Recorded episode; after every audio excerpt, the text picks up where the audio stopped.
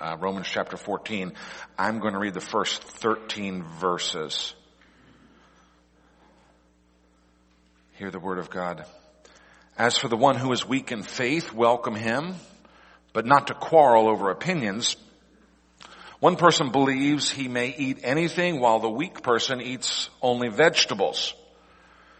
Let not the one who eats despise the one who abstains, and let not the one who abstains pass judgment on the one who eats, for God has welcomed him. Who are you to pass judgment on the servant of another? It is before his own master that he stands or falls, and he will be upheld, for the Lord is able to make him stand. One person esteems one day as better than another, while another esteems all days alike. Each one should be fully convinced in his own mind. The one who observes the day observes it in honor of the Lord. The one who eats, eats in honor of the Lord, since he gives thanks to God. While the one who abstains, abstains in honor of the Lord and gives thanks to God.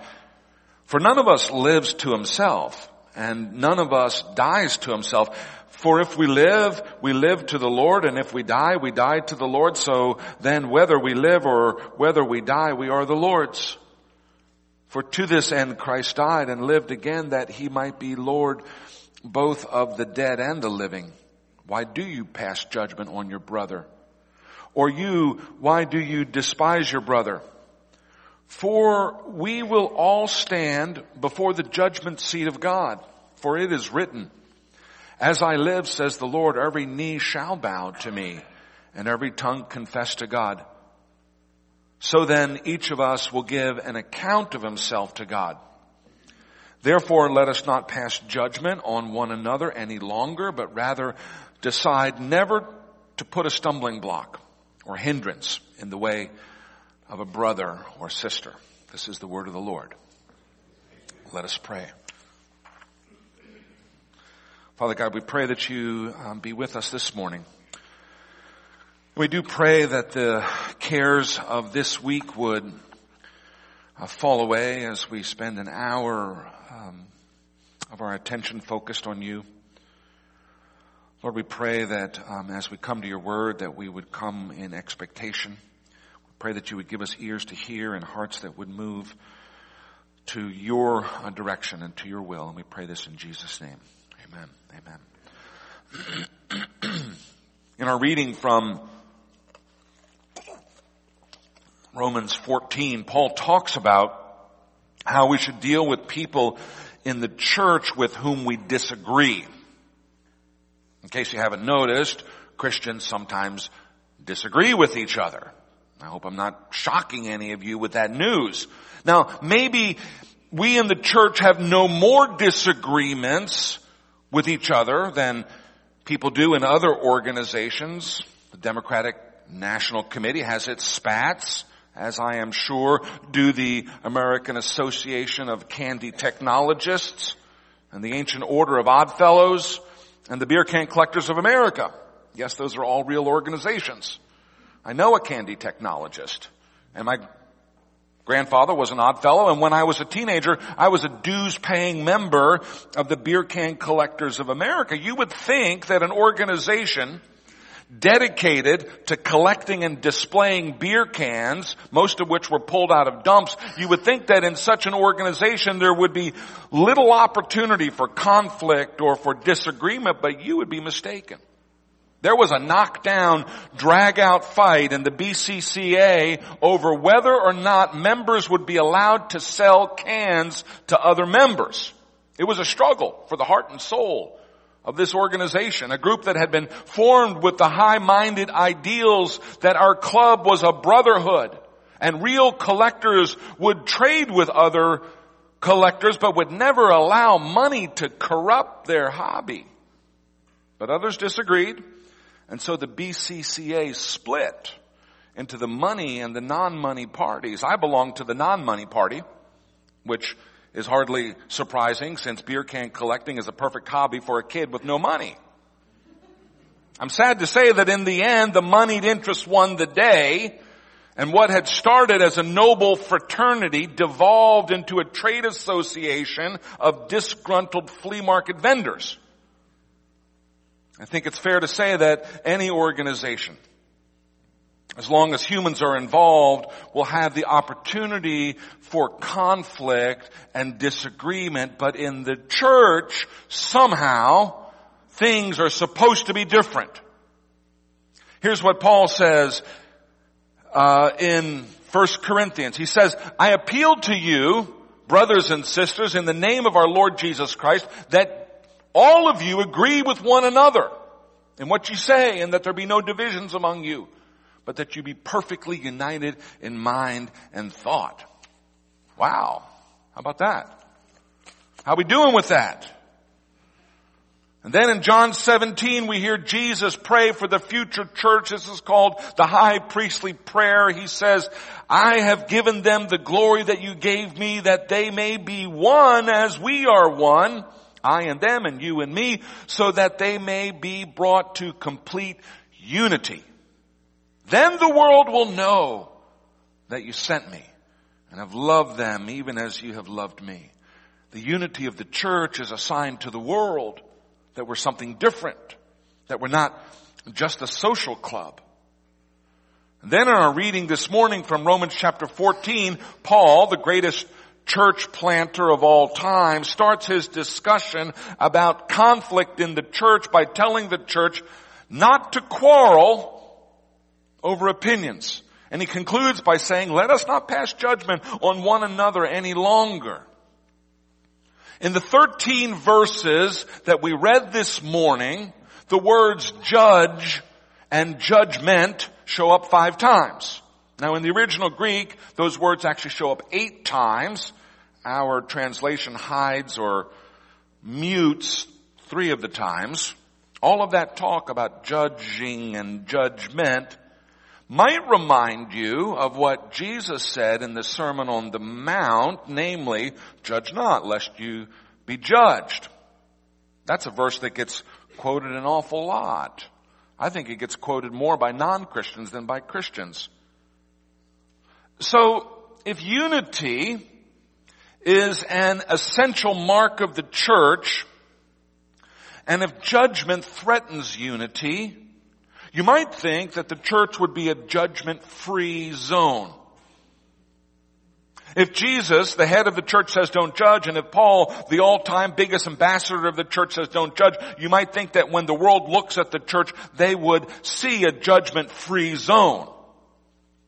But of course, you know that's not the case. In the minds of many people, judgmental is synonymous with Christian. In a large study published in two thousand seven, the Barna organization found that eighty-seven percent of non-church-going Americans between the ages of sixteen and twenty-nine describe Christians as judgmental. And half of church-going people in the same age group said that Christians are judgmental. Why is there this gap between what Christianity seems to teach and how we live our lives as Christians? Turns out this is not a, a simple issue, and it, it's an issue that deserves more than a sermon. It deserves a whole book, but since I'm here to preach a sermon and not write a book, let me give you right up front an executive summary of what Scripture teaches about unity and judgment. And then we can dig in a little bit into how that teaching is fleshed out in Romans chapter fourteen. Here are three points in an executive summary on biblical teaching on unity and judgment. Point number one, the church is and always has been united around a set of core beliefs. Affirming and trusting and being guided by those core beliefs, those essential doctrines, is what marks someone as a Christian. Number two, because these core beliefs, these essential doctrines, are the source of the unity of the church, the church can and must, in all cases that undermine these core beliefs and essential doctrines, be willing to judge and to struggle. And it must do this for one simple reason, to maintain the unity of the church. Point number three, outside of these core beliefs, there is a whole host of things that various Christians believe or don't believe, and regarding those non-core beliefs, the church is not to judge. And it must do this for the very same reason, to maintain the unity of the church. So here's the summary of the summary. Judgment and non-judgment both serve the same goal, to maintain the unity of the church. All right, let's talk about some of the details in chapter fourteen. Paul tells the Christians in Rome to stop quarreling over opinions, to stop judging each other. And he tells them to stop because their quarreling and their judging are damaging the unity of the church. Believe it or not, the issue that they were quarreling about, the issue that they were judging each other over, was vegetarianism. Some Christians in Rome were meat eaters and others were vegetarians, and each group was passing judgment on and looking down their noses at the other group. Some things never change.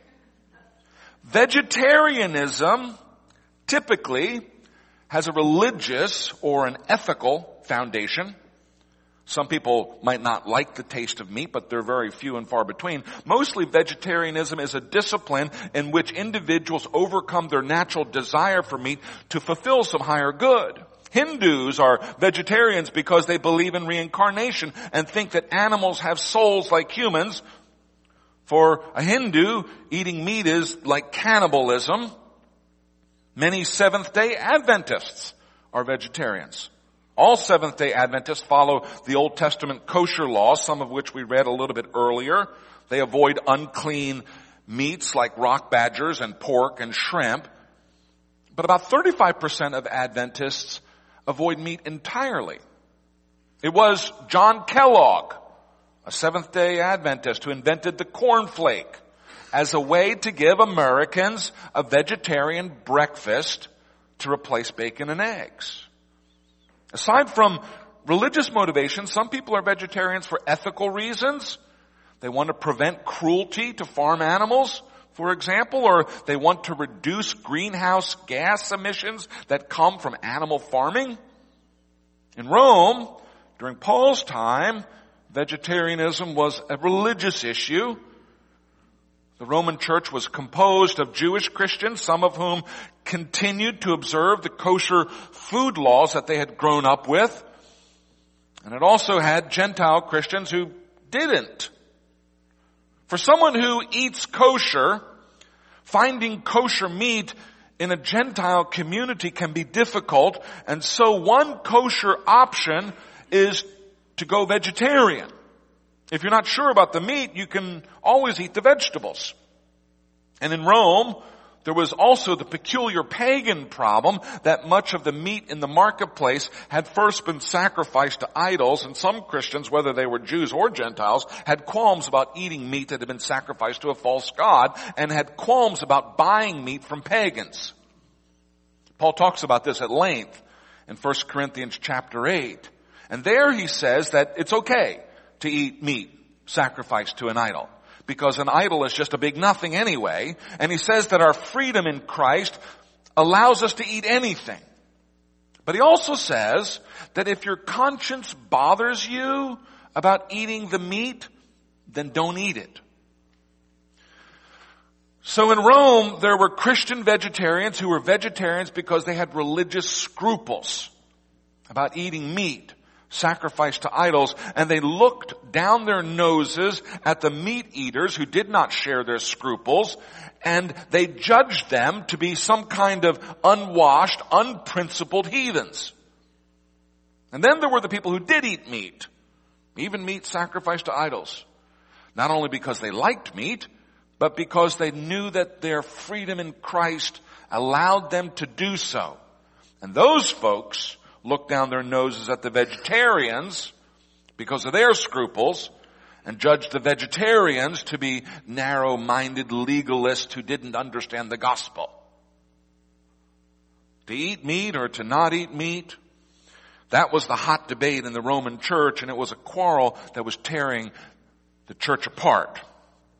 Theologically, Paul sides with the meat crowd. He believes that any kind of food is allowed to Christians, and he calls the more religiously scrupulous vegetarians, he calls them weak in faith. Paul sides theologically with the meat crowd.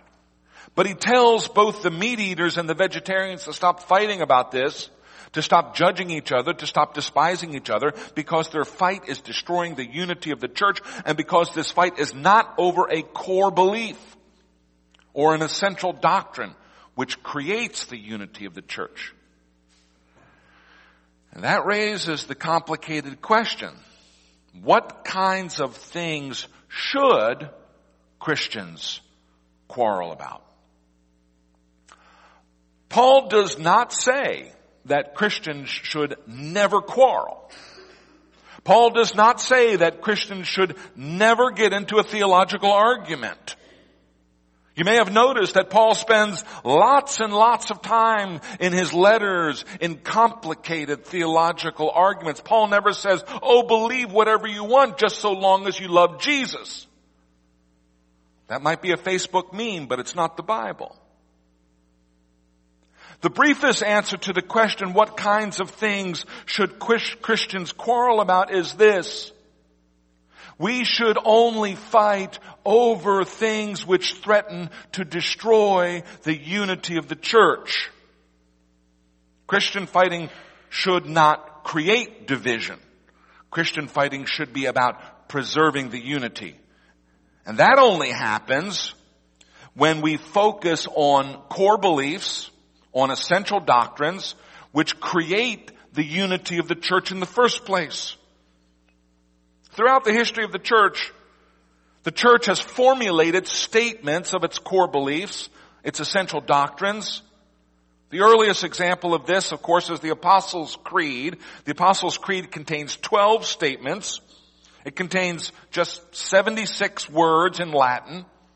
Obviously, the church teaches and Christians believe many, many things beyond what is contained in the Apostles' Creed, but the twelve simple ideas contained in the Creed were put forward by the church as a statement of what must minimally be believed to call yourself a Christian. It begins this way, I believe in God the Father Almighty, maker of heaven and earth. If I don't believe in an all-powerful God who made heaven and earth, I can't call myself a Christian. It goes on.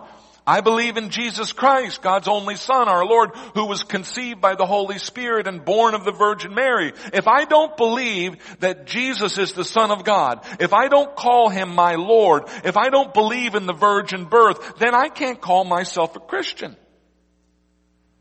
It goes on to tell us that Jesus was crucified, dead and buried. He descended into hell, and the third day he rose again from the dead. If I can't believe that Jesus was crucified and that he rose from the dead, then I can't call myself a Christian. Those are some of the core beliefs of Christians. These are essential doctrines that give unity to, to the church, the church around the globe. Christians speaking all kinds of different languages, Christians in different cultures, Christians with a wide variety of worship styles and music. What binds them together into a unity is precisely these core doctrines. And it is regarding these core doctrines that the church must be willing to judge and quarrel about and fight over. Because without these core doctrines, the unity of the church evaporates. We are Christians because of what we believe. I can't say that I am a Christian and then choose to believe whatever I want. What I believe is what distinguishes me from non-Christians, and it is what makes me a brother to other Christians throughout the world and throughout all of history. So what happens if someone who's been raised within the church says, I'm a Christian, but I don't believe that Jesus is God. And I don't believe he was raised from the dead. What's the church to do? Well, that's when a fight needs to begin. And it was precisely that kind of fight which led to the creation of our denomination. In nineteen eighty, Mansfield Kazeman, an ordained pastor in the United Church of Christ, applied to be a pastor within our former denomination. During his examination by the National Capital Union Presbytery, a commissioner asked him, and I quote, "Do you believe Jesus is God?" And he responded, "No, God is God." Another commissioner asked, "Do you accept the shed blood of Jesus, the unblemished Lamb of God, as a prerequisite for salvation?" And Kazeman replied, and again I quote, "What does that mean?" Before the questioning was over, he also denied the sinlessness of Jesus and the bodily resurrection, but he still thought that he should be ordained as a minister of the gospel. And so a fight began. First at the presbytery level, and then at the synod level, and finally at the national level within our former denomination. Those who supported his ordination said that he was a nice guy. He'd been raised in the church. He had gone to a good seminary. He had done a good job in his last congregation. And those who opposed his ordination said the man simply didn't believe the things that the church had always taught. They said that the sinlessness, the bodily resurrection, the vicarious atonement, and the deity of Jesus are all core beliefs, essential tenets of the Christian faith, and that no one who denies them can rightly claim to be a Christian, much less be ordained as a pastor. Well, I guess you know how that fight turned out. In January nineteen eighty-one, our former denomination ordained and installed Kazeman as a pastor, and by September of that same year, the Evangelical Presbyterian Church was born, and twelve churches met at its first General Assembly at the Ward Church in Detroit, and that denomination has grown every year since its founding. We are now more than six hundred churches. Though it was a new organization, the Evangelical Presbyterian Church wasn't saying anything new. They were teaching what the church has always taught. And in that way, they have remained united with the global and the historical church of Jesus Christ by remaining true to the essentials of our faith, by remaining steadfast and being willing to pass judgment about core beliefs. The Evangelical Presbyterian Church has preserved the unity of the church. But not everything that Christians believe is essential to our faith. Not everything we teach is a core belief. In First Corinthians chapter eleven, Paul has a long discussion about women covering their heads when in church. Apparently the women in the church in Corinth were not covering their heads, and Paul was unhappy. He writes, "Every woman who prays or prophesies with her head uncovered dishonors her head. It is the same as having her head shaved. For if a woman does not cover her head, she might as well cut her hair off. And if it is a disgrace for a woman to have her hair cut off or her head shaved, then she should cover her head." Now, some of you might be old enough to remember when women wore hats to church. I remember my grandmother would not go out of the house without a hat on.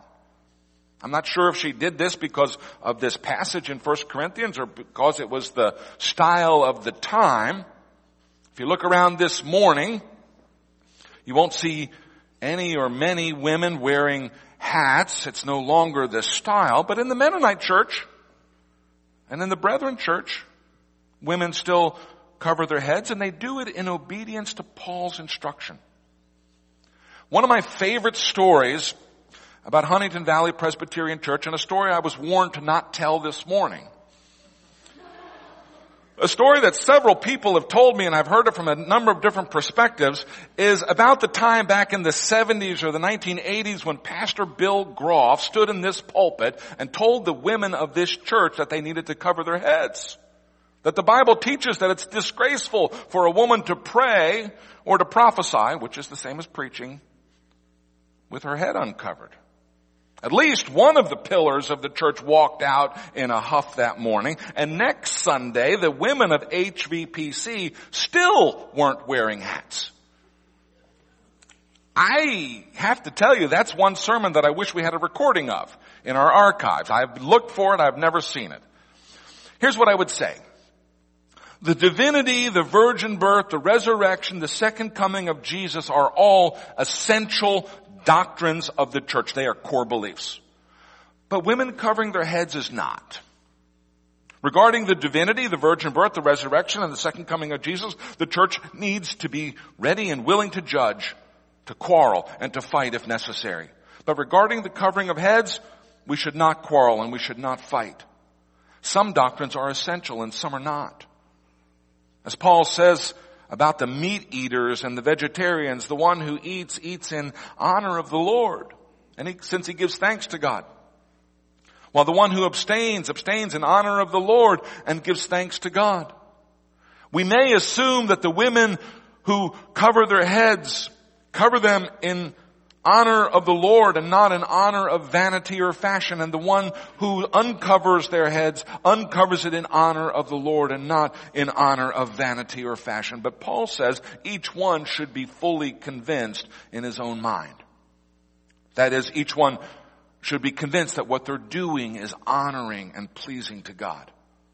And none of us should judge or criticize in these kinds of matters that are not essential to the faith. We should not judge or criticize in these matters because that judgment and that criticism destroys the unity of the church. In two thousand fourteen, when it became clear to the session of this church that our old denomination was no longer a good fit for us, that we were not, in fact, in unity with them and hadn't been for a long time, the session investigated the options that were available to us. And the session chose the Evangelical Presbyterian Church, in part because of the motto of the denomination, which says this: in essentials, unity; in non-essentials, liberty; in all things, charity. The essentials are worth fighting for. The church must judge regarding core beliefs. But lots of things in church life are non-essential. Whether or not we wear hats, whether or not we sing to Jesus with guitars and drums or choirs and organs, whether or not we receive communion in our seats or by going forward. And regarding those things, we are to give each other liberty because we have liberty in Christ. And in all things, whether they are essential or non-essential, we're to treat one another with charity, which is just an old-fashioned word for love. In May, we will have a very special three-day conference here at H V P C. It will be led by the Go Center, which is our denomination's team of experts who work with churches that are eager for greater vitality and growth, churches hungry to make a difference in their neighborhood for the kingdom of God. The Reverend Doctor Ken Pretty, who leads the Go Center, spoke at the E P C's General Assembly in Orlando in twenty fifteen, the year before we joined. I happen to have been there. He talked about what causes churches to grow and what causes churches to stagnate and die. And you know what the difference is? Churches that are flourishing have a laser focus on things that are essential and are not distracted by the noise of the non-essentials. And churches that are stuck and declining are the ones that focus on and are fight about the non-essentials. Mostly they focus on and fight about their own comfort. And all the while the church is falling down around their ears. God planted this church on Huntington Pike in eighteen sixty-one. Since the day this church was born, through passing decades and generations, pastor after pastor, the defining characteristic of this church has been its commitment to the basic truths of the Bible and to an evangelical concern for people who have not yet been saved. Jesus came into the world to seek and to save those who are lost because he loved those people and because it broke his heart to see people lost and wandering without God, without a purpose, and without a shepherd. The very first pastor of this church, George J. Mingans, met Jesus in a revival tent in Philadelphia. He was a member of the Hellfire Club, a group of young rowdies who heckled preachers and disrupted church services. But Jesus got hold of him and turned him around and used him to find others who were mocking Christ, first here in Huntington Valley, and then during the Civil War among slaves in the South, and then on to a long and well-documented career of taking the message of Jesus to people who hadn't heard. Preacher after preacher in this pulpit has preached the same basic, simple message. In Christ there is forgiveness of sin. In Christ there is a way to be at peace with God. In Christ there is purpose and a future. My prayer for this blessed church is that we continue to focus on the essentials, and that we continue to give each other grace and liberty in the non-essentials, and that in all things that we speak and act in love toward one another, to the glory of Christ, for the witness of Christ to the world. This is our goal. Amen. Let us pray. Father God, we honor you and we adore you. And we pray this day that we would have our eyes on you and on the truth of your gospel. Lord, I pray that we would see and know and cling to and believe the essentials of this faith that has been proclaimed for so many centuries. And Lord, I pray that as we find freedom in the gospel, we might find freedom to give our brothers and sisters freedom in Christ, that we wouldn't demand having our way with them, that we would give liberty and that we would receive liberty. And Lord, I pray that as we are free with ourselves and free with others, and as we are laser focused on the truths of the gospel, Lord, I pray that this congregation would continue to bring you honor and bear witness to you in this community. I pray that we would be a place that is receiving the lost and the wandering and the questioning, receiving them into fellowship day after day and week after week. Lord, we pray that you be honored and glorified in our lives, because you alone are worthy of all glory and honor and praise. Amen.